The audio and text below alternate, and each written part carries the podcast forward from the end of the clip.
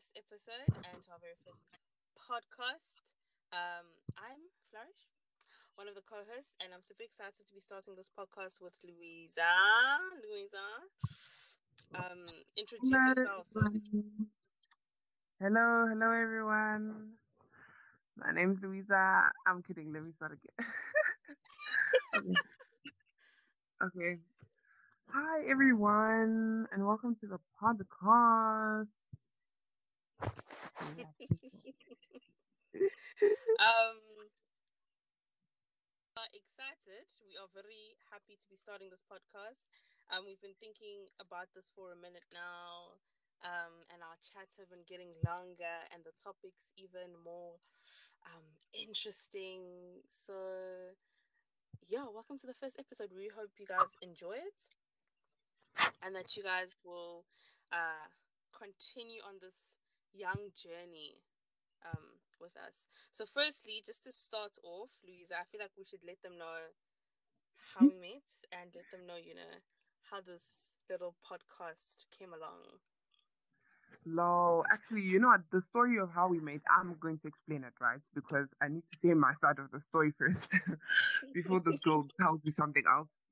So basically, right, in grade 10, we went to the same high school. So in grade 10, we were in the same class. So I had heard about Flourish before. I had I knew who she was.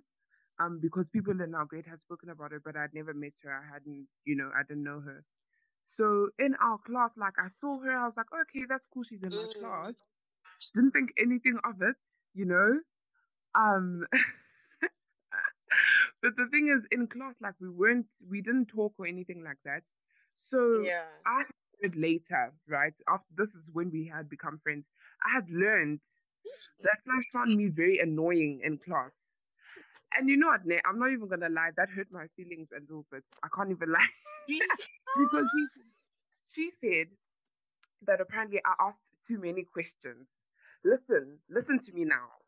I feel like in science, there's no such thing as too many questions, first of all. Second. I feel no, ac- actually, I feel like you're lying, but it's fine. I feel, and also, I feel like I would ask the questions a lot of people in class wanted to know, but just didn't want to ask. So I feel like I wasn't doing anything to anyone, but this girl said she found me annoying. And I'm not even gonna lie, and she also gave me the vibe that she thought that she was better than people. You know what I'm saying? I don't know. I got that vibe. was one day. No, let me tell you, because there was one day where, like, you know, when you see, like, you catch someone's eye, so you just smile. You don't know the person, but Yeah. you just smile. This girl just turned.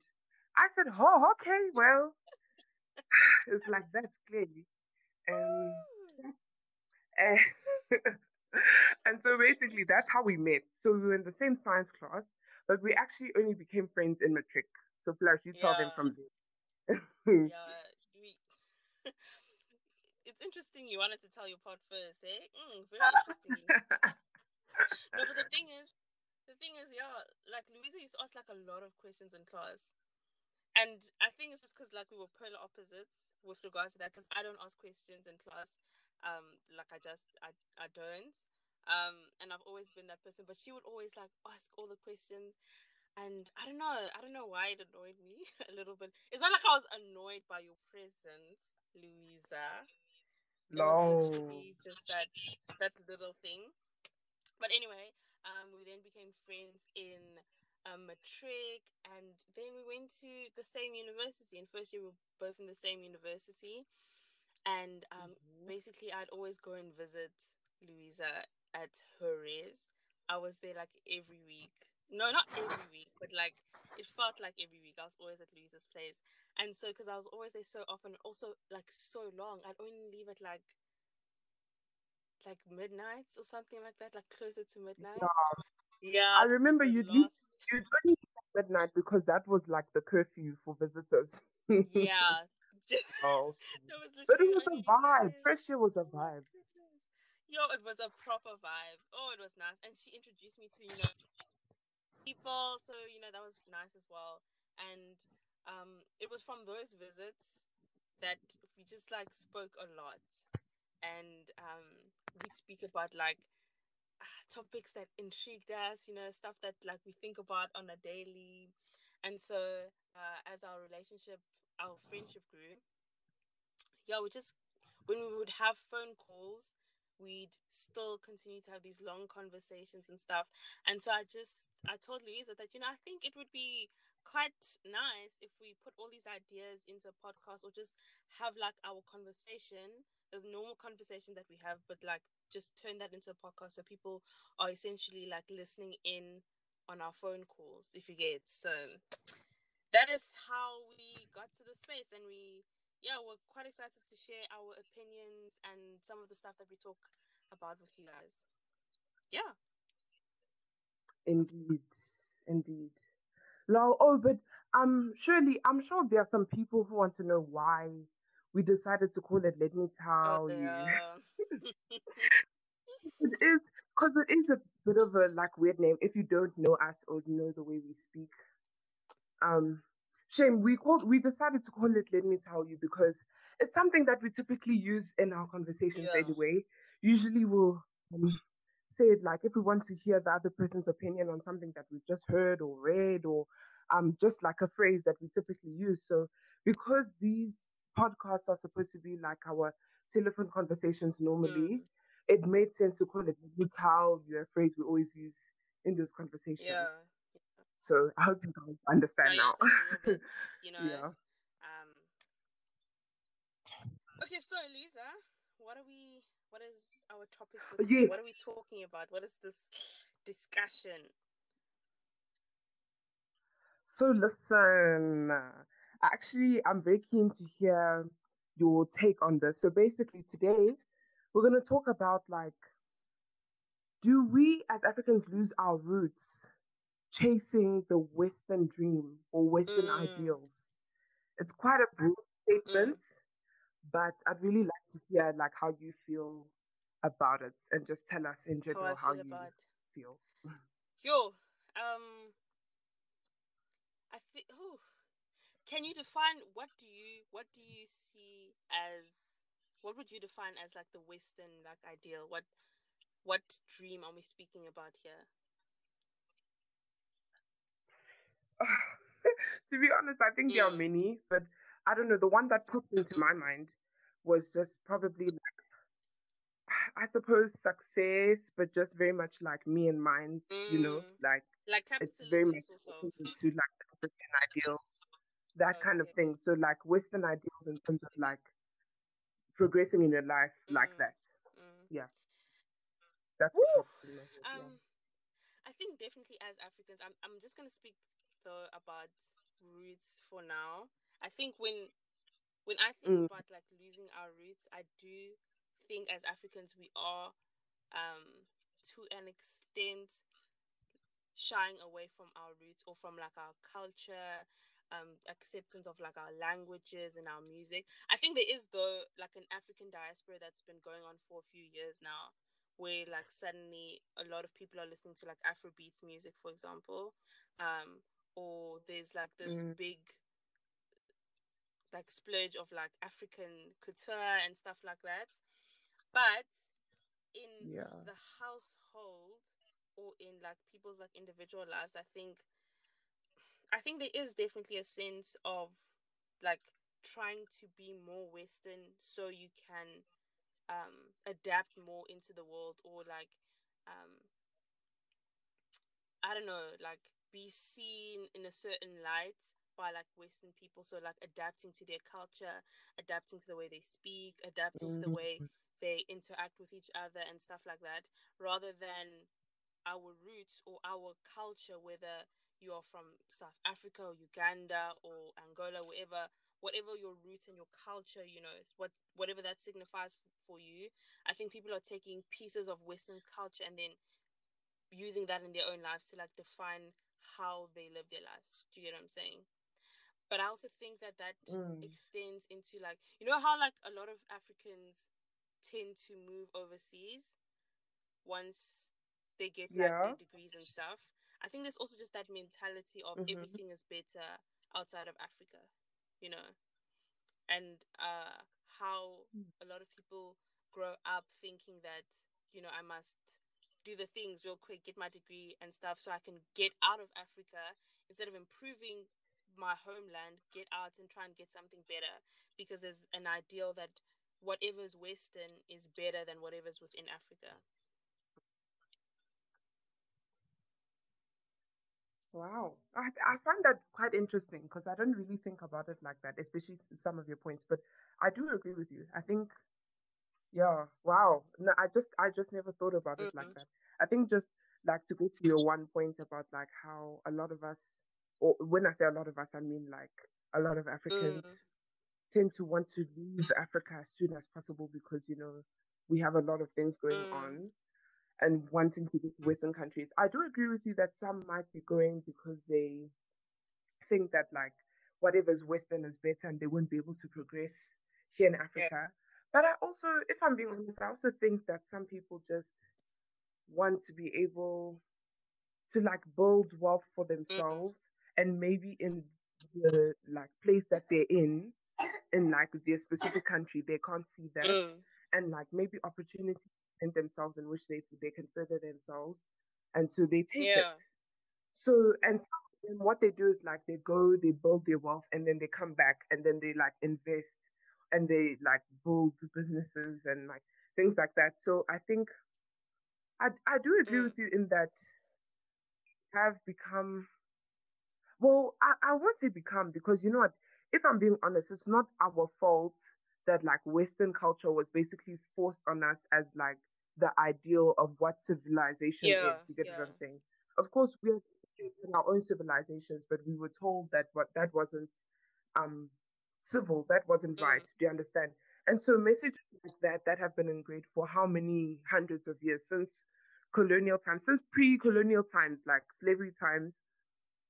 If that is the message that's been ingrained in you, it's not going to you. It even ten generations, it's not going to, it's not going to leave mm. just like that we all subconsciously have a bit of like um like Afrophobia in us. Yeah. You understand? As African.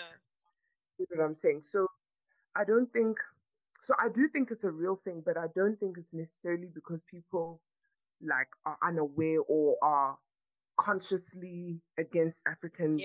Yeah. Does that make sense? I think even in our daily things, we'll consider certain things like, oh, that's so bush, or like that's so like, you know, mm. but that's something that maybe like our parents and grandparents were doing, and mm. it was very much normal. But don't you, you know? think? Don't but you yeah. feel like, um, like I hear what you're saying about, um, obviously like I do understand and I do agree with the fact that you know Western ideals have been pushed like onto us as Africans from like post-colonial times and you know during obviously colonialism and um, you know slavery and stuff like that. But don't you think that do you feel like sticking to that mentality instead of saying um, now i'm just speaking solely on africans like leaving or taking their skills outside of africa um, rather than i guess putting it into african soil don't you think that our mindset should then not be encouraged for young Africans to rather stay in Africa and develop the land that the, that developed them. I do understand that a lot of Africans will try and leave Africa to, I guess, build their wealth and then bring it back into Africa.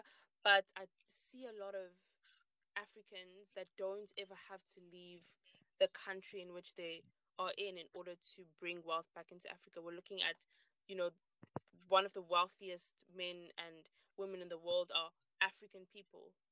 We're looking at Aliko Dangote. We're looking at, um, uh, I think her name is Folake. She's also she's Nigerian as well. Richest woman in Africa. She's a billionaire. But none of these people had to leave Africa in order to develop it. They used the resources that their lands gave them, and then they brought that right back into African soil. So I don't know. Do you think that in a sort of in a sort of like backwards way that we have to like change our mindset as to thinking that we need to leave African soil in order for us to bring wealth back into it? Um, hmm. I think it's very mm. layered. Mm.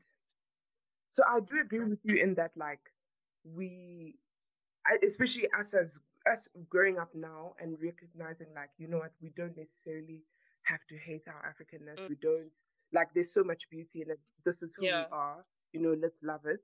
And I do agree with that. Like, I think it is changing slowly but surely. I just think that sometimes it's easy.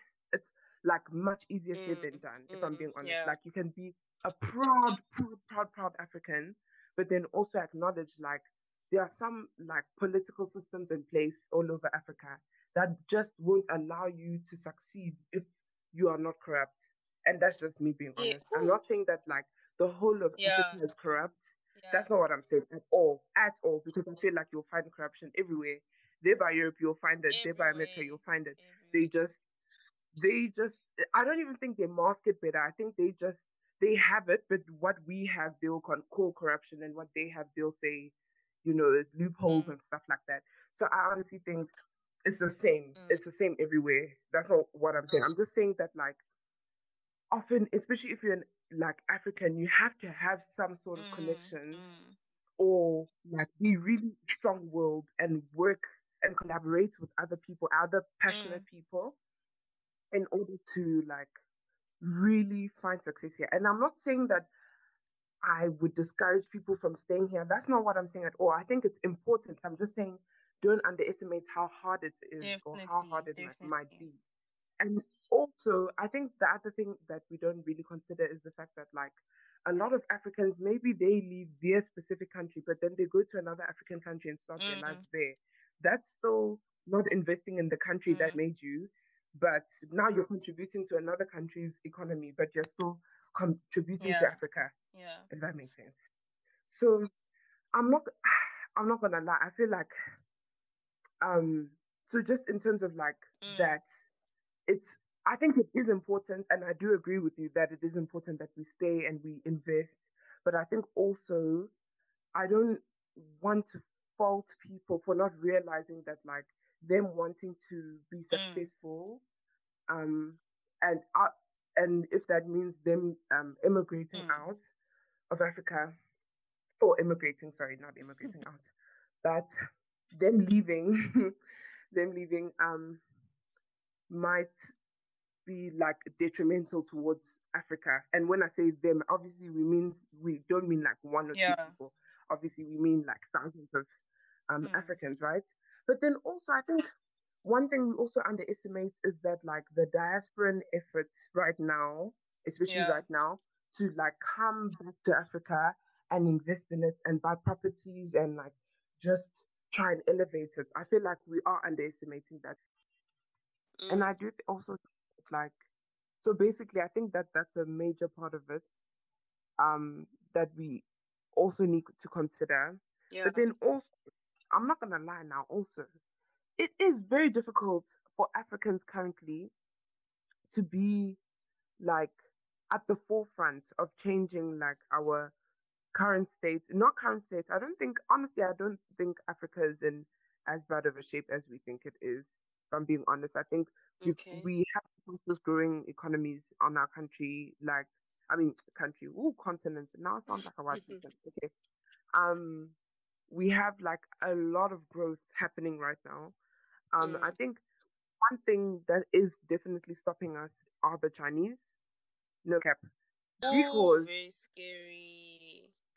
Because they have like sort of and when I say the Chinese, I mean like the Chinese government, like political powers here. I'm not talking yeah. about so I think that a lot of the time it's like um Africans need like an African country may need like aid or may need money to build certain infrastructure. The Chinese will mm. develop it, build it, but then bring their own people to build it. And then, so obviously, it contributes positively to the economy because I mean, the better modes of transport you have, you know, yeah. the better the economy. But I mean, it's not providing any new jobs for the actual citizens. The what do you call? Often the Chinese government is benefiting from all the revenue that's being made from you know, all of that. And like paying back those loans, sometimes uh, p- paying back those loans is even worse. So this is just like, I haven't even properly researched this thing because I know Chinese yeah. imperialism in Africa right now is a very real thing. I wish yeah. I had I look wish I had just like gone over Google or something. Mm. But I think that's also something that we need to consider in how frustrating it must be as an African to want to start things in your country or want to start um like being successful and contributing towards the country that like made you, but then not being mm. able to because people are doing that for you, but not even in a way to contribute to towards the um continent, but rather to take yeah. away from it. You know? Take away from and, it, yeah. Exactly. So it's like that's also something that we have to think about. I think we also don't have to conflate like loving your culture. I mean, not not being part of your culture with not being with um like not wanting to stay in Africa. If that makes mm, sense. You can be very proud true. African, but know that the conditions don't allow for you to stay. I do think though, if there's one thing I do think, I don't think enough Africans do enough research if in terms of like staying in your own country. If mm-hmm. not staying in your own country, I don't think enough Africans do enough research on looking for other countries in Africa to go. Yeah, I that's true. First, that's the first always just like, oh, let's go to Europe. Yeah. Oh, let's go. yeah, yeah, yeah, that's true. Australia, I, you know. I just think it really just goes back to the idea that I don't really think a lot of, like you were speaking about, um, Africans not doing enough research, um, about moving to like another African country. I don't think a lot of people, often enough, as in you know the people I've spoken to at least, think about moving to another African country. I think they always think about moving outside of Africa mm. because maybe I don't know, maybe it's maybe it's a mentality that I don't want to say all African countries are the same, but like the struggle mm. that you're gonna face in one African country, you're also gonna go face it in another African country. Like you're not running. You, it's not easy to. Um, I don't want to say run away from that struggle, but it's not as easy to get away from that struggle that you're trying to get away from if you're just going to move to another African country. I'm not saying it's true, but I think maybe that's maybe the, that's yeah the conception, the preconception. Yeah. I yeah. feel you. I feel you. I agree. Mm, but I was I was watching a a little clip by your president, your Ghan- Ghanaian president. Oh. Um, and was, I don't know what conference it was really, but um, it was him, and then it was the French president, and mm-hmm. um, oh, yo, he spoke. I, I watched that video. yes, gone. Video? Oh my goodness, mm-hmm. he spoke. He is so like intelligent in the way he speaks and in the way he um like addresses his ideas and opinions. It's brilliant. Anyway, um, and he was basically speaking about how you know, it is a good thing for like a country like France um, to support African countries, like for example Ghana, and France will do what it can to support those um, countries with regards to aid, but it is not good for a country, especially like African countries, because Africa holds about at least I think he was saying like at least thirty percent of the world's like resources or something like that and it's not good for a continent like Africa, you know, that is so rich in resources, rich in mineral, rich in oils, and with one of like the youngest populations in the world, to depend so strongly on foreign countries to aid us financially. And when I when I watched that video, I think only now it's coming to me um, about Ama Atai I do. I don't know if I'm saying that right, but she's also um, Ghanaian, and she had a like an interview that I um like I'd only watched like a bit of the interview, but one of her interviews from like 1980 something, she was speaking about how um like we as Africans can't always depend on aid and how we can't live or build a sustainable economy, a sustainable country out of like someone else's another country's pockets. Like you were speaking about China now and how like we are so like dependent on, you know, what they're giving to us. Um and I think that just ties back really when I think about that, I think about how like it's not a bad thing for us to receive all the support and all this aid from other countries. But I think when a country becomes dependent on another country to meet its needs, then we are taking away from ourselves rather than giving back into the economy. Um, and I think Africa has like a lot of potential. We have a lot of potential in our people. We have a lot of potential in the resources in Africa. We have, you know, this great potential. But I don't know, I don't know what exactly it is that holds us back. And I'm not saying that Africans that leave it's it's not Africans that leave Africa, you know, that it's their fault or anything like that. But I'm just trying to think now about how um when you were speaking about China and like the aid that we receive from them, how like our country and even our continents can step away from receiving so much aid and what we actually have to do to put back into our economy um, so that we're not so dependent on another country? Hmm. I think, honestly, I feel like it will be a very long process, especially mm. for mm. certain countries. Because the thing is, remember, not all all countries at the end of the day, like every country in the whole world is in debt. Every mm-hmm. country, every country in the world is in debt. Mm. Obviously, like there's good debt and there's bad debt. There's very bad But the thing is, I mean, it's not like these other. The thing with like these other um, uh, what do you call Western countries, is that like they have very close ties with one another, and mm. so like they're very much willing to like trade, um, finished goods for finished goods. Does that mm. make sense? Yeah. Whereas with with African countries, I'll spe- speak specifically only about African countries because that's all I know. I don't want to speak about something that I don't know. Mm. But I think the case with African countries is not the same. We will most probably be in the situation where we are exchanging raw materials for aid or for like different things, if that makes sense. And obviously, we know yeah. that that's less valuable than finished goods, you know. But mm. I think one of the major things is I I do agree with you. Like we can't always like we can't um rely on aid as if we want to be thriving. Of course, we can't rely on the aid, mm. but first of all, we need to get like I don't know, just uh, systems in place in the different countries, like systems in place that like allow for less corruption. If I'm being honest, yeah. like I mean, um, I read somewhere that it's like in Africa, I think the um, least corrupt country in Africa, I think, I think it's mm-hmm. Rwanda. And I think the way it is there, it's like no one, the, the culture, like the bribery and corruption culture there is apparently very different from, mm. you know, our, you know, South Africa.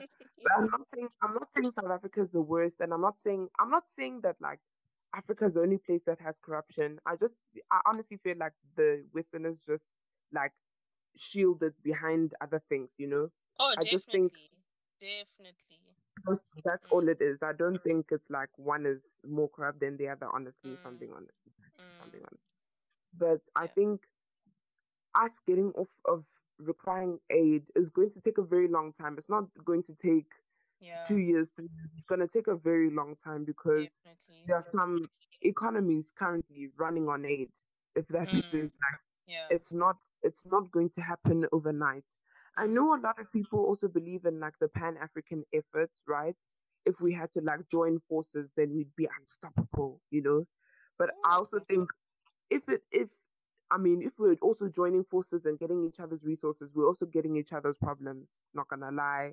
So I can understand the hesitation for a lot of people where it's like, I don't want to have to collapse. If my country currently is doing well and we are projected to do extremely well, you know, within the next 20 years, why would mm. I now want to share a currency with a country that has got like crazy inflation rates? There's no do you get what I'm saying? Like it, yeah, it makes sense why a lot of people don't see the like Pan African um like dream or just investing in Africa and staying in Africa and we can do this, mm, you know, as mm. realistic.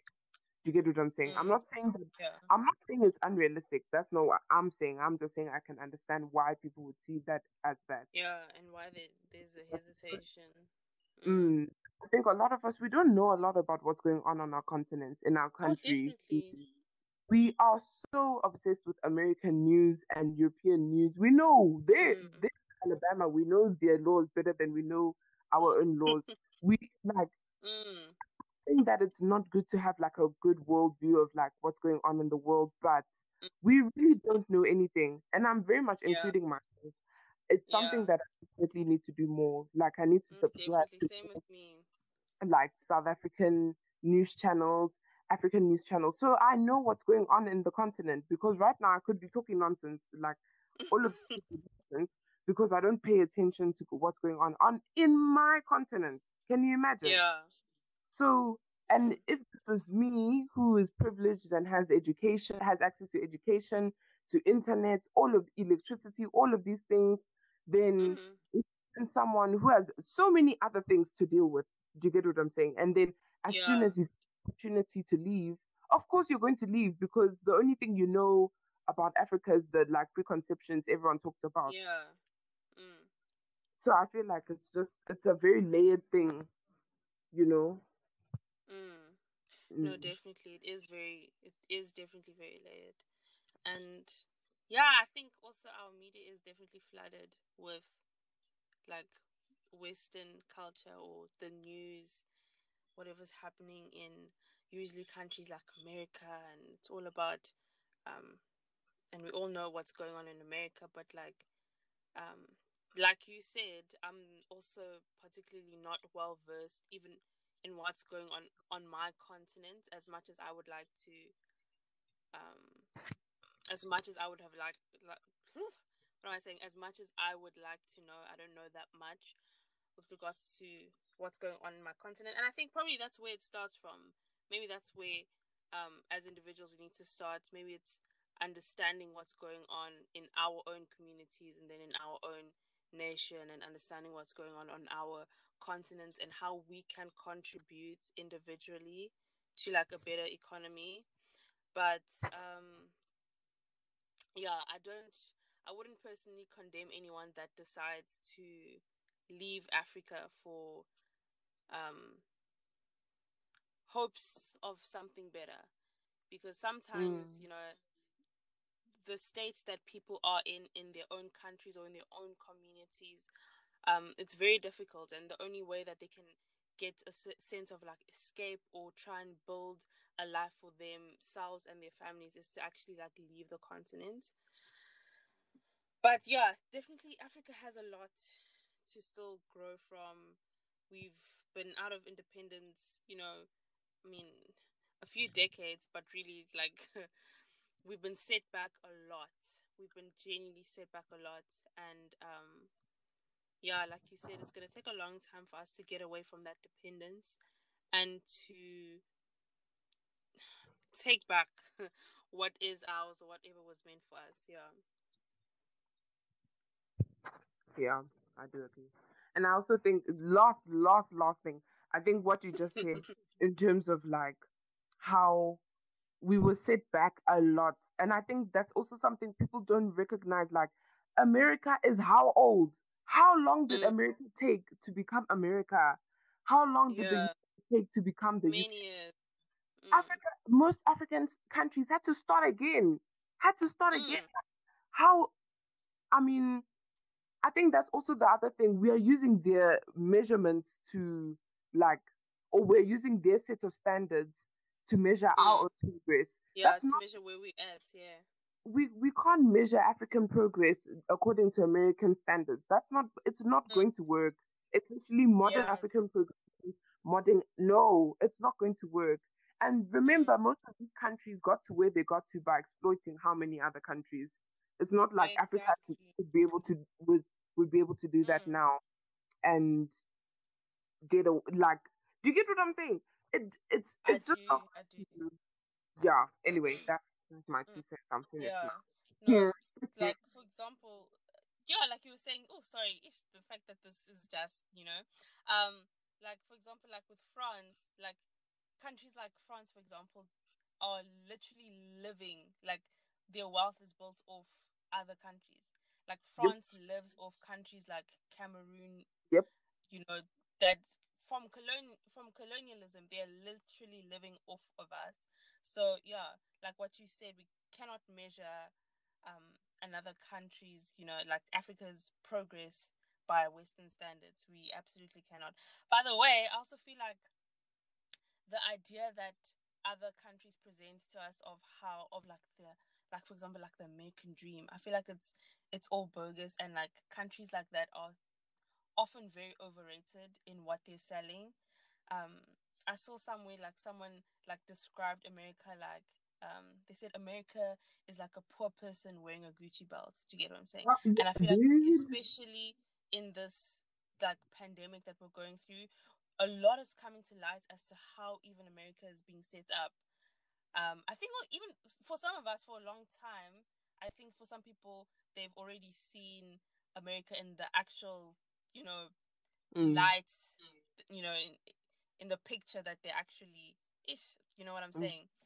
Um, mm, mm, mm, but I think for for me, this pandemic has really brought to light what America really is and the way it's actually set up and how like they scream to the rest of the world about oh freedom and independence and all these kind of you know things that they sell to the rest of the world meanwhile it's a struggle in that country like they are not as i don't want to say they're not as great as they say they are but every country has its own struggle and America mm-hmm. is definitely struggling as much as you know, in as much as they don't want us to think that it is a struggle at all. That every country, mm-hmm. you know, that we shouldn't just look up to these Western countries to define, you know, what our country should look like, because you know they're also going through their own things out there. Mm-hmm. Of course, of course. Yo. Facts, facts. Thank you, sister. Thank you. but then, in the same vein, um, it's not particularly the same vein, but um, just in line with that, how would you? Obviously, we are Africans, and um, uh, I think the color of our skin has been a part of our history for a long time now. So, in your definition, how would you describe or define blackness and like who do you think gets to decide whether or not a person is black enough? ah! Let me tell you, okay? Let me tell you. You know what? I even Googled, I Googled the definition of what blackness is, right? Yeah. And then one of the definitions I saw is like people of sub Saharan descent, sub Saharan. African descent, um, I saw some other um, definitions, but they didn't really apply in this context. Obviously, I will only speak about like blackness in terms of an African context, and in my context, just in terms of being a non-South African in South Africa. Mm. Um, mm. because of course American stuff we all know about it, but let's just talk about what you know we are. Firstly, yeah. I'm gonna put, like, I'm just gonna put it uh, like a young thing. Just obviously you know the um chats basically of like a lot of um black people, specifically black girls, I'll say, but a lot of black guys as well, where it's like, oh, people didn't see me as black enough because I spoke white or I had white friends. Yo, yeah, Guys, we really, yeah. we really left that chat in 2014. If you still think that way, you can really go. Like, no one thinks that way anymore. Okay, so when we're talking about blackness, we're talking about much, much deeper things than mm. the way you speak. Thank you. Yeah, okay. Definitely. So you know what? If I'm trying to see how my blackness was measured throughout my life, I think in primary school, I'll say in primary school, my I saw the like measure of blackness was like South African black. If you weren't South African black, it's really? like automatically you weren't black, and this is why I say it. Mm. So, okay, that's the the reason why I saw it is that is because I went I went to a predominantly black school, but there weren't a lot of at the time I, I was there, there weren't a lot of um immigrants or immigrants children at that school. So it was a predominantly black Mm. school, but we it was like everyone was represented, but it was a predominantly black school. And so for Mm. me, the way I understood like the my um connection and my in inter interactions with other black people in my school was that Mhm. A lot of people were very quick to um call say I wasn't black because you know those stereotypical things like oh yeah. you speak with a white person, you have white friends, that kind of thing. I was never, if I'm being honest, I was never fa- really phased by that. I was always very secure in my blackness. like it was very obvious that I was black. Yeah. and also, yeah. I was very proud. I'm a very proud person. Like I'm very proud of my heritage. I never hid that.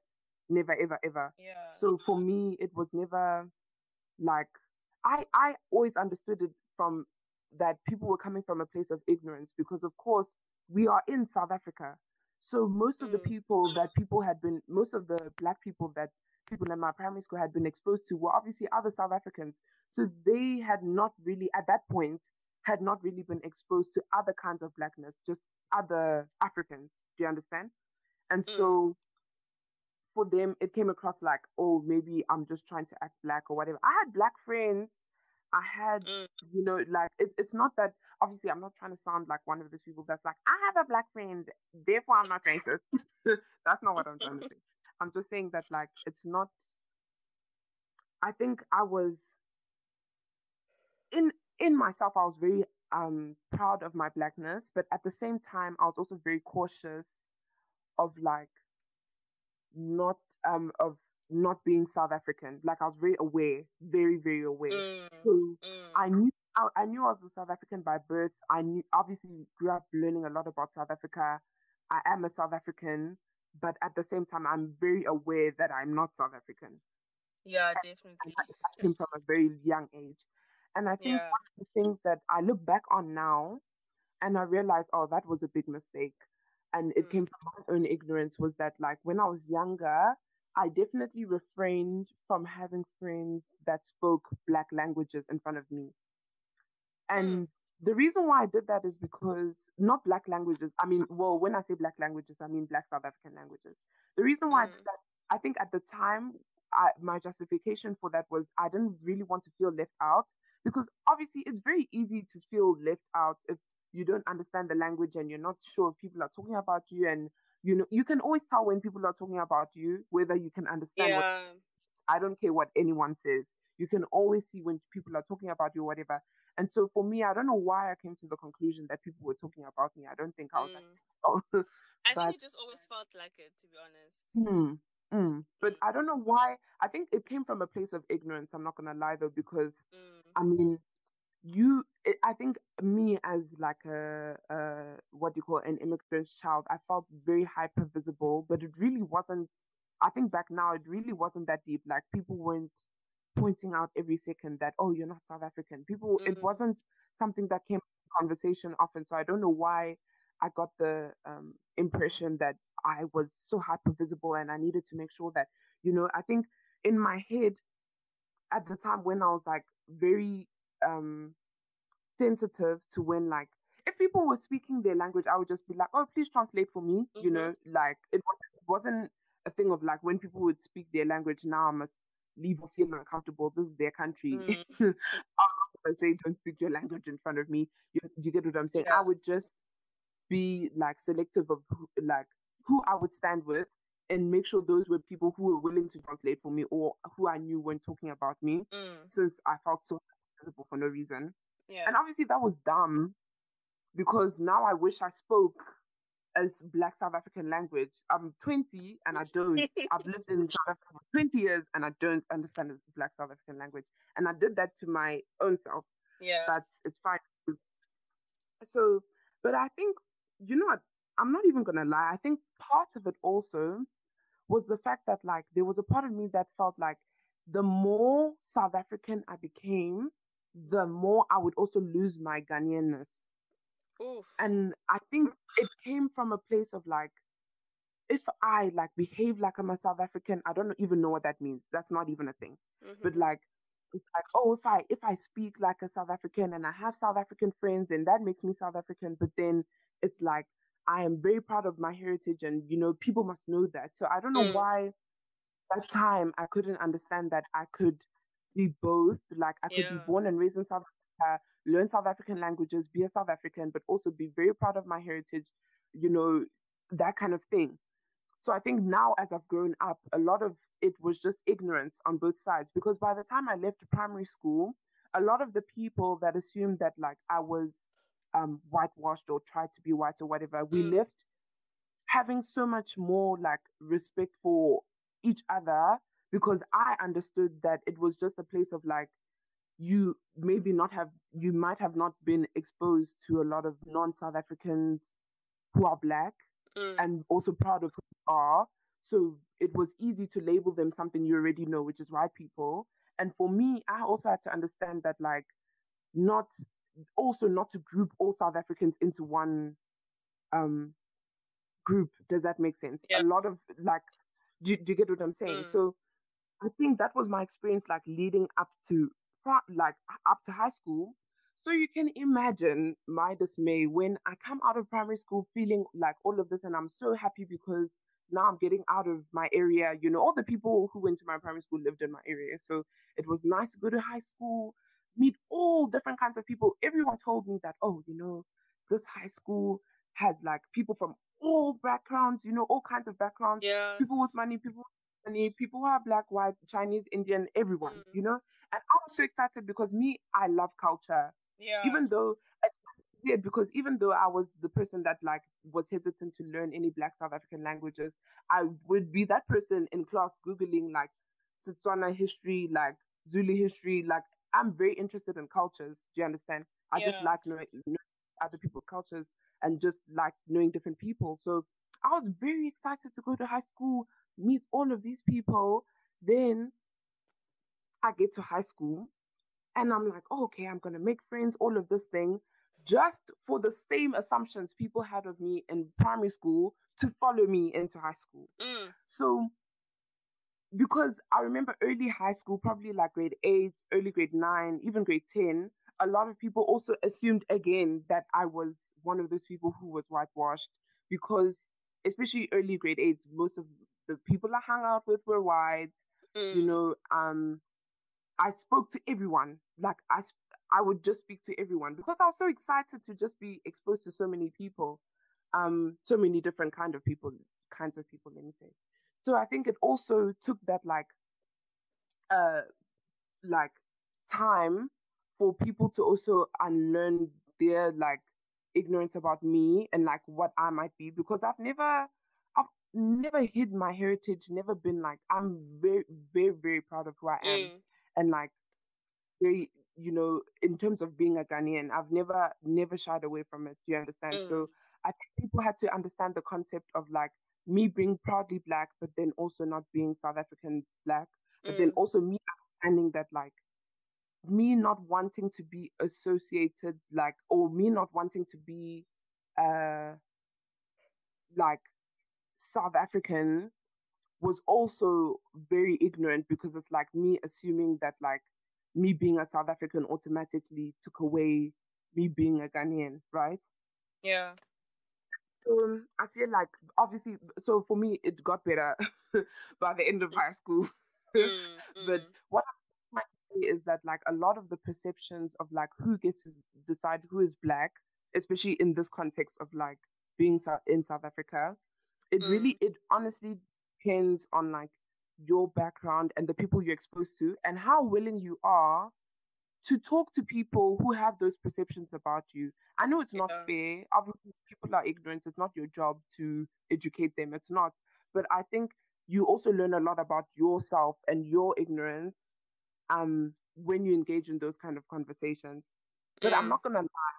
The one thing that I think deterred me a lot from uh, just fully just express myself and like being proudly South African was mm. probably xenophobia. I'm not gonna lie, like really, oh, very, oh. yeah. it it was there. Like I'm not gonna lie and say it wasn't there. It at mm. the back of my head it was very much there. So yeah, I think that was also my sort of fear is that like, and this only it this fear only started to set in maybe in like grade five, six, but ever since then I've been very conscious of it because even though I've been very blessed not to have been like called out or like have had an actual like xenophobic attack against me, mm. but I've been in like government institutions and so on. And I am a South African citizen. I've been born and raised here, but I'm still very much mm. aware of like the xenophobia that takes place in like government mm. institutions. Mm. I will not. But yeah, I think that's just where I stand in terms of like blackness and mm. who can define blackness. First of all, I don't think anyone. Okay, let me be careful because I don't want to say I don't think anyone can define who blackness is because I think there's also the danger of like saying anyone can be black and then everyone wants to be black until it's it's time to take black struggles to get what I'm saying. So I'm not gonna say that oh you know anyone can be the gatekeepers to be black. But I do want to say that like if you know like you are black or have black heritage, don't I'm not gonna say don't allow other people to tell you whether you're black or not because it's very hard. Yeah. very hard. So what I'm just going to say is that like honestly, you will never meet everyone's expectations and you will never be enough for everyone. So honestly, just live your best life. Mm-hmm. That's my advice. Just own own who you are. Own who you are. Of course, you know I'm not gonna lie, there are some situations where being who yourself will endanger you. Oh, true. But very true go with cautious, go with um caution. Hey, go with cautious. Wow, English really. Um, but just like be yourself, and obviously with caution. I wish it didn't have to be like that, but yeah, Yo, we that's always it. Say, we always. I think I'm gonna have to agree with you on basically everything that you said because I can also relate to a lot of the things that you went through, especially in primary school. I've also been, I've always, and still to this very day, I'm very, very aware that um, I am not South African. Um, I wasn't born in this country, um, but I guess, yeah, I wasn't born in the country, but I got like citizenship by like naturalization. So, oh but still even even at that i grew up in this country which a lot of people would you know say i am a citizen of south africa but Indeed. ever since i've been little i've always been very very very aware that i'm not south african i think yeah probably it probably did come from a place of ignorance but i don't know maybe i wasn't even thinking i don't think i was thinking about those kind of things when i was in primary school. Um, maybe it was, I think I could say it was the language barrier, the fact that I could not communicate with people in the same language that they were communicating in, which left left me feeling like left out um to a certain extent you know i can't like i don't know how to speak your language i don't know how to engage with you guys you know the way you would want me to because i don't know much about your culture and um in primary school, I think I connected a lot more with people that weren't South African at all. My best friends in primary school were South African. I think, um, yeah, one was from Ghana, the other one was from Congo. And yeah, I don't know. I think it was just like a subconscious thing for me to do to lean towards people that understood me or people that understood, you know, what I was going through. Not to say that I didn't communicate with South Africans at all. Like that's definitely not um not what I'm trying to say, but I did feel like non-South Africans understood me a lot more than South Africans did simply because of that mm-hmm. like barrier that I felt like we had. Yeah. And um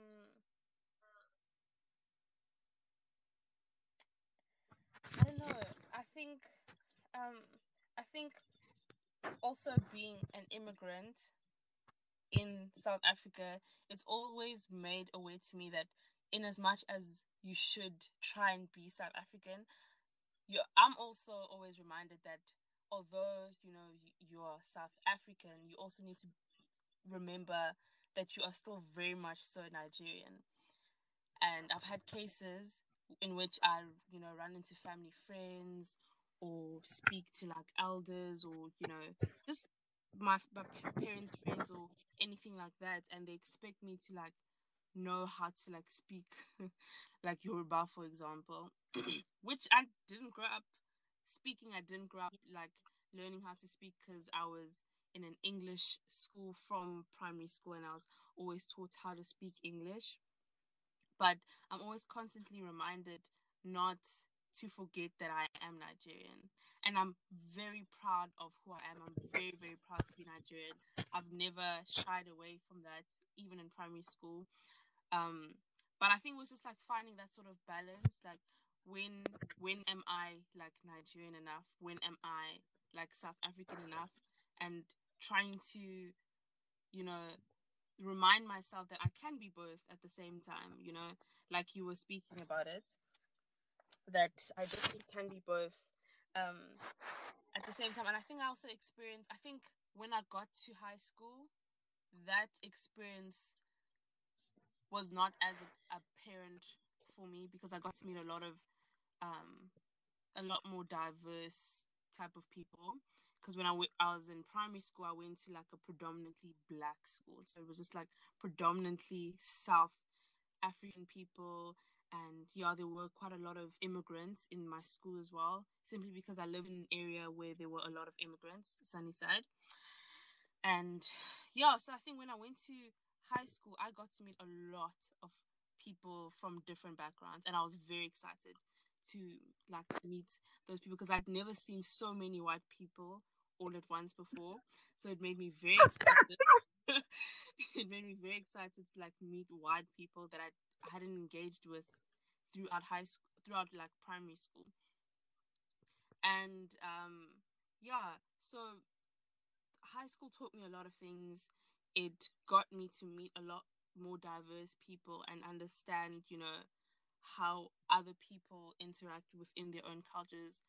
Um, yeah, how they got to interact within their own cultures and also just trying to understand my own identity as a South African and also my identity as a Nigerian and still being able to be very proudly, you know, South African, but also very proudly Nigerian. So I'm very grateful, very, very grateful to my high school experience, you know, that I got to that of me and meet other people that got to understand my background and I get to understand other people's background and you know possibly let go of that little ignorance that I had when I was in um in primary school.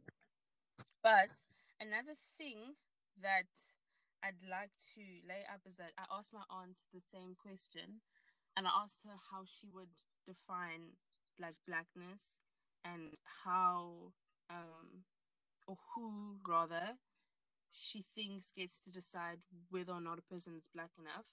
And what she had said to me was that she doesn't identify as black. And oh, sorry, let me just say that again. She said that she doesn't identify as black, but she rather like she identifies as a person. She says that she doesn't know what it means to be black, but she knows what it means to be African, what it means to be Yoruba, um, but she doesn't know what it means to be a color. Um, then she said that when she came to South Africa, she was confused when people um, said that she spoke like a white person. So, uh, she came to South Africa at a much older age than I was. I think she only came to South Africa about 10 plus years ago. Um, but obviously, she's way older than I am. So, also, her experience as an immigrant in South Africa is a lot different um, to my experience because I grew up here. But I thought her take on that question was a little, you know, a little different. Um, I hadn't thought about it like that. Um, uh, yeah, I hadn't thought about it like that. I think she doesn't. I don't know if she's trying to say she doesn't um, want to be spoken about as though she is just a color, but rather as though he's a person. You know what I'm saying? But before we get into that as well, I just want to I just want to ask a question with regards to like deciding, you know, whether or not a person is black enough. You know, people artists like I don't know if you know Halsey. Yeah, I You- do. and I do. I know. I know well. to. Yes. Yeah, so yes. they are half black. Um, Ah, ah, you're lying. Actually, I'm what? telling you, one of their parents like, but Sorry, I'm not. I'm not trying to be offensive. I just oh didn't. no no, They it's okay. fine. Yeah. But so I found out that like one of like they're both half black, but obviously they look very white. Do you get what I'm saying? But in Mm-hmm. society, society wouldn't call them. Their skin isn't dark enough. Do you know what I'm saying? But if we look at ar- artists like um, I think Halle Berry is half black as well. I'm not hundred percent Yeah, she is. Oh, she's half black. She is. She is. So Hollywood or society, if you want to call it that, would uh call her or define her as black because her skin is dark enough. But then, but then, who is really to say? So are we? Are we then basing our black on how dark our skin is? And if we're doing that, then does that mean that certain like I don't want to say perks of being black, but certain perks or whatever um of being black are you are then are they then excluded from you because like you're not dark enough to be considered black?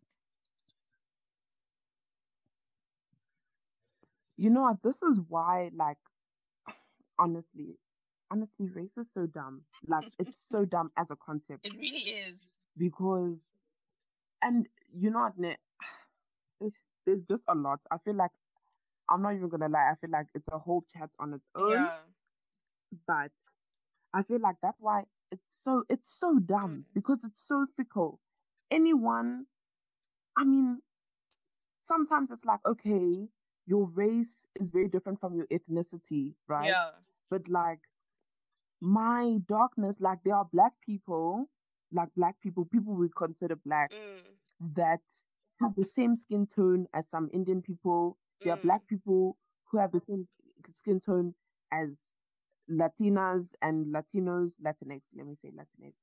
Um, and so the concept of race is dumb because Mm. your complexion doesn't have anything to well let me not say it has doesn't have anything to do with your ethnicity but it doesn't like it's not it's not like all africans are purple Mm. or asians are green or do, do you understand like it, it it doesn't make sense as a concept that's why like when you get situations where like you see with um you were saying logic and Mm. halsey both of them are half black but me did you see like the way i was shocked I was Yeah. like, ah. But the thing is i mean you see in a situation like that who has the right to police their blackness Yeah. you get what i'm saying Exactly. and so i feel like ugh, honestly i don't want to say any more on it because it's not an experience that i have like a lot of exposure Mhm. to um, Okay. No, that's fine. But then. and i wouldn't but in a situation like that like if i was speaking to logic to logic Mm. or to halsey Mm. I'd be like, you know what, you are half black. That is half of your um heritage, Mm. so own it. Yeah. But at the same time, at the same time, it can be like you you are half black, you own your heritage and everything, but at the same time, you do get the privilege of being white passing. It is a privilege, Mm. whether you like it or not. Mm. So there are a lot of things that you will be able That to like be. get. Yeah. You will like. There are a lot of things Mm. in society. It, there are a lot of things that you won't have to deal with Yeah. because of your Because skin the color of your right? skin, Obviously, yeah. there's you never you never ask for your skin tone to be light. Obviously, Mm. Um, so my last point that I just want to tie in, or just um, I just want to go back to what my aunt said about her not being able to identify as black or identify as a color, Mhm. And the only thing she knows is to identify as a person. Mhm. Um, obviously, this is exclusive to her experience, and I can't speak extensively on it. Mm. Um, but I think, I think, I feel like for me, blackness has been or being black or the idea of being black or the idea of what um being black in my community or society means for me has already been like engraved into my identity from like from young um the fact that when i speak with a certain accent i'll be called i'll be like um i'll people will say like oh you sound like a white girl for example or if i speak um in with a certain lingo, then I'm whitewashed. Or if I don't speak a certain way, then like my blackness is um what's the word? Um questioned. Then my blackness is questioned. So I don't exactly I'm not gonna lie, I don't exactly know how I would define blackness for me, but I think um from other people's perspectives of how other people um, define blackness, then they question my blackness based off their own definition of it. Do you get what I'm saying? Mm. Um, but in this context, I wouldn't know how I would define. Um, yeah, I don't know how I would personally, you know, define my blackness because I think partially I can agree with what she spoke about being able to identify as an African or knowing what it means to be African and knowing what it means to be Yoruba because I know what it means for me to be flourish and I know what it means for me to be um, African. I know what it means for me to be um, Nigerian or Yoruba. I know what that means for me, but um, the concept of being black is consistently like almost like questioned in society or like changed a little bit or um, there's just like a definition being, you know, floated around. So I don't know how to describe or define that for myself. Um, yeah, I don't know how to completely define that for myself, but I will say that I don't think there's a single entity or a single um, institution that gets to decide, you know, whether or not you are black enough. Obviously, the concept of race does not make sense. Um, but we live in a time where race is a thing and it's nothing it's not a, it's not something that we can run away from um, it's something that's going to be held onto us and our children probably for generations to come because you know obviously of our history. But yeah i don't think there's anyone that decides whether or not someone is black enough. I really don't think you know there, there's anyone to decide on that because race is a concept based off the color of someone's skin. But like you said, Indian people, or is it like black people, could look Indian, um, but then who's to say that they are um, Indian and not black, just because of the way they this the color of their skin looks. Um, but yeah, definitely that is a whole other chat on its own.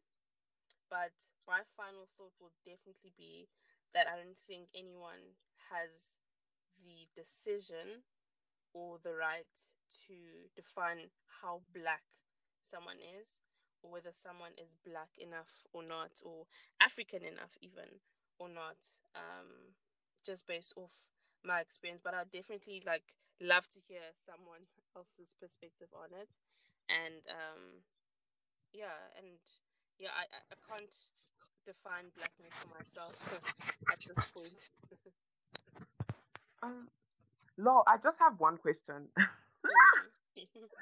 I just have one question. Yeah. Do you want there to be a post-racial society?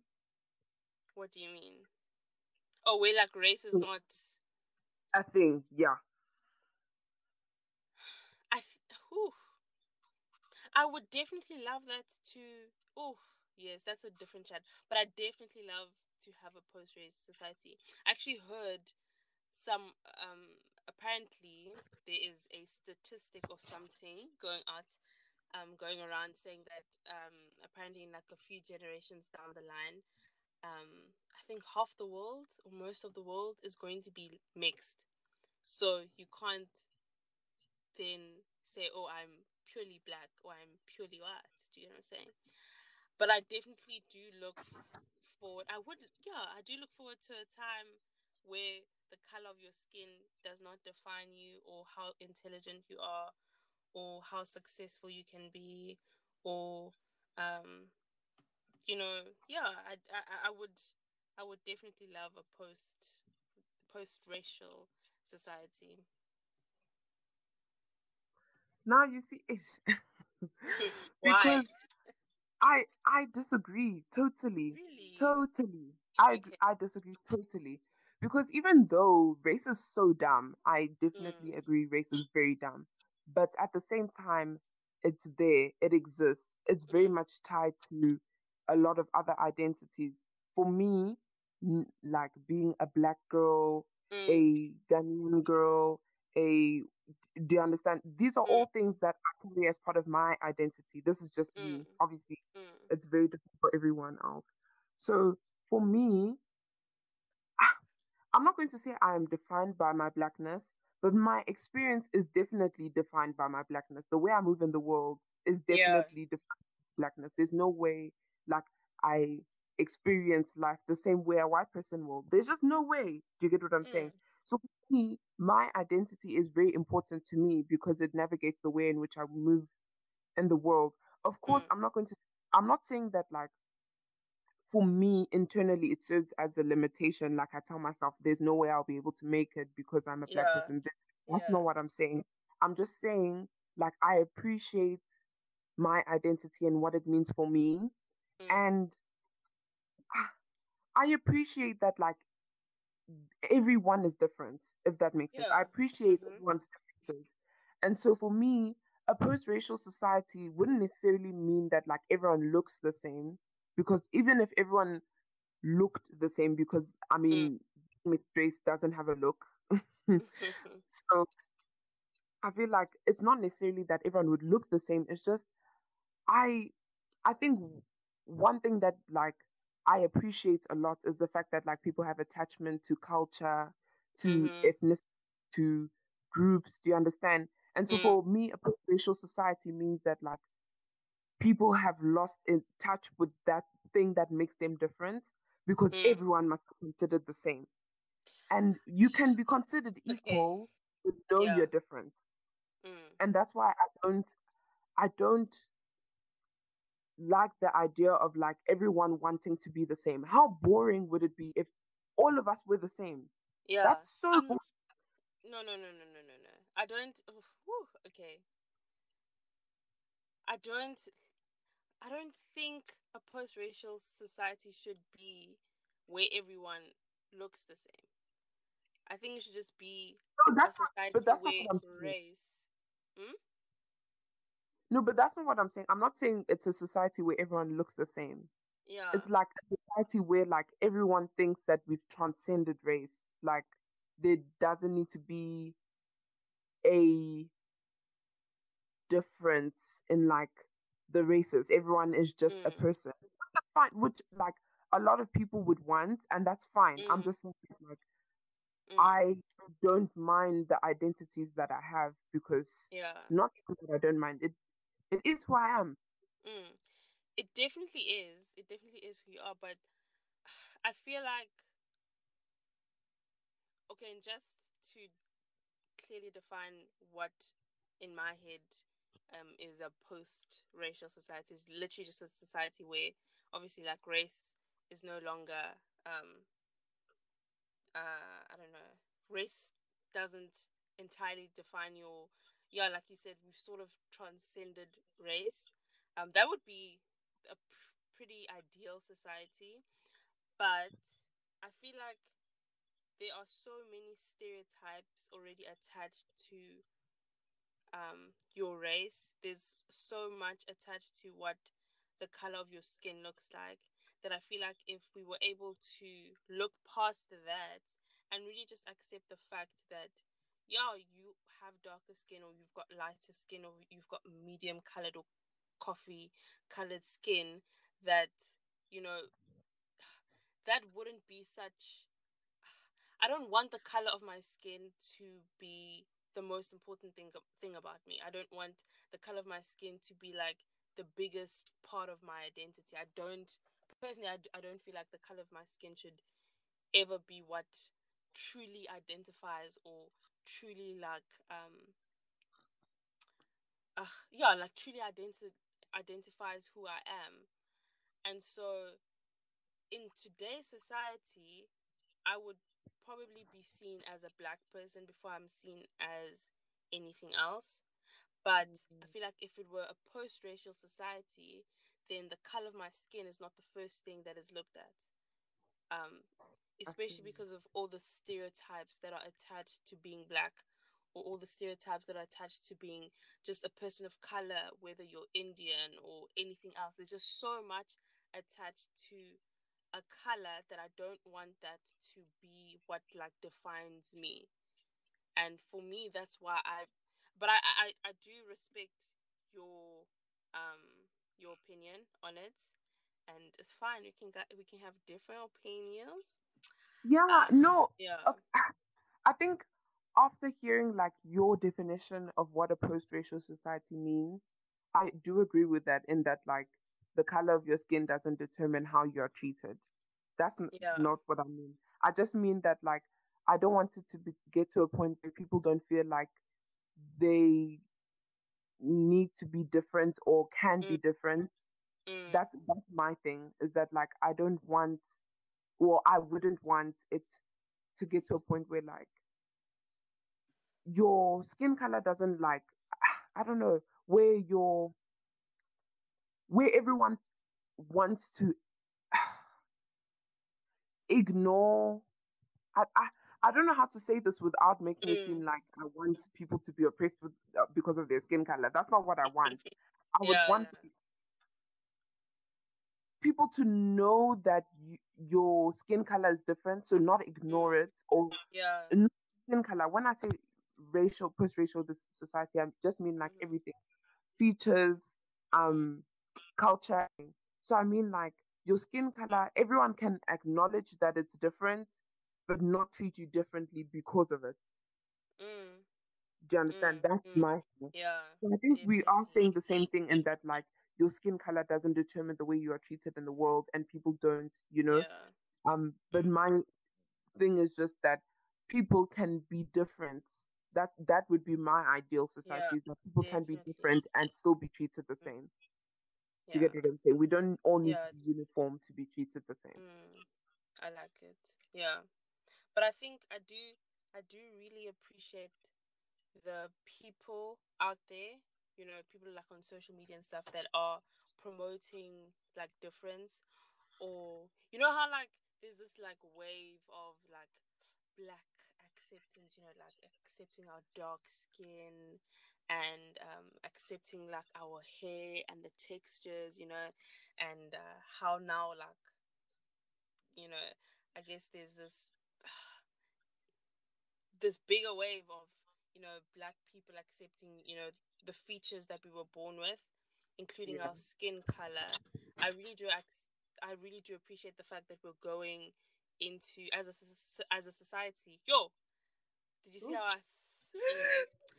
um, Is that society, like we are. Sorry. Uh, no, sorry. I was trying to remember what the S S sounds are. Anyways, continue. Oh. um. Yeah, I'm. I'm grateful that as a society we are going down that path of acceptance and by society i'm speaking of us as black people i'm not trying to exclude people but you know obviously i'm trying yeah. to speak from my own experience um, so I'm glad that we are going down that path.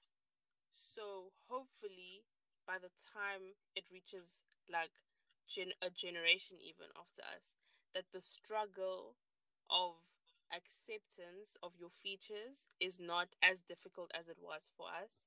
Mm. Um, because then now we are more accepting of who we are and we're not waiting for someone else to tell us that our skin is beautiful or yeah. that our hair texture is great or um, that we can be successful um, or even as women that you can do both you know um, or you can do it all in fact so that our children don't have to struggle as much as we did so definitely there's a lot of people that are you know promoting that wave and promoting that movement of accepting us the color of our skin and accepting you know features that you know probably um a few years or a couple years back then weren't as accepted as they are now. And even with regards to that, even people that are promoting um like different body sizes and you know there's just like a big movement of people just accepting who they are in this day and age and I think it's very beautiful and it's very important for how the next generation is going to turn out after us. Yeah, no, I do agree. I agree. I also really like it. Um, Mm. yeah, yeah. I think it's just yeah, it's important. It's important. Yeah, definitely important.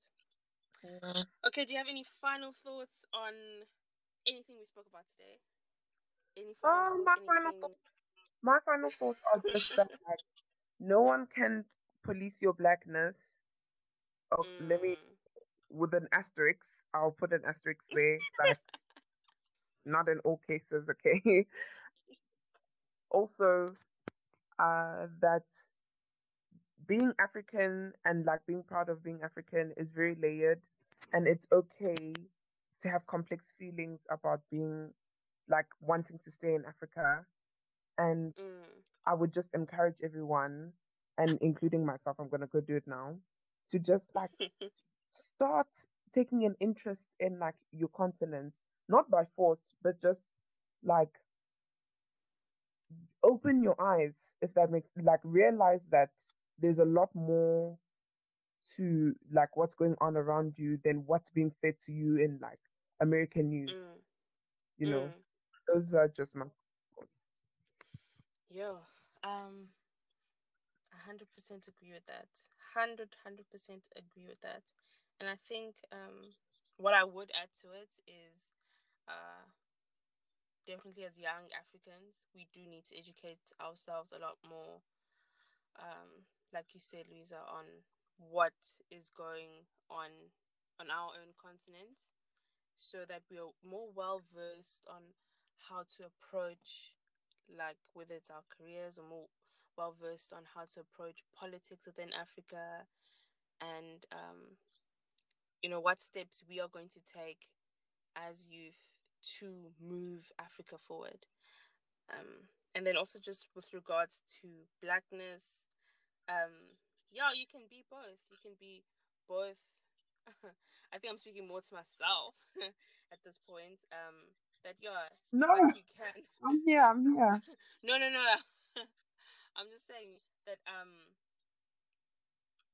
yeah, like you can be both. You can be both um an immigrant, and you can be both. You know, and you can be a South African as well, and uh, you can define that however you however that works for you and however that works for your experience and for you know your work your walk and journey um in life but yeah if anyone can just define blackness actually i should probably just like search it up what how other people would define blackness but i'd definitely love to know. But yeah that's my final thought. You can definitely be both an immigrant and south african and however you define that for yourself and however you define that for your journey and your walk in life is up to you obviously um, because all our experiences and um, our perceptions and all our opinions are very different. Um, similar probably depending on the individuals but you know um, different in and of itself so i think uh, that is even for me something i need to go back on and probably think a lot more on and um, define that more for myself um, and for my and see how how does that link to my identity and um, how I define myself. But yeah, that's it for our first episode. We hope you guys enjoyed that. Um, and yeah, we hope you, we got you guys thinking a little more um, on these topics. If you guys would like to add anything to the conversation, please do hit us up on our socials. We'd love to hear from you guys. We'd love to hear what your opinions on these are. And we hope um, to catch you in our next episode.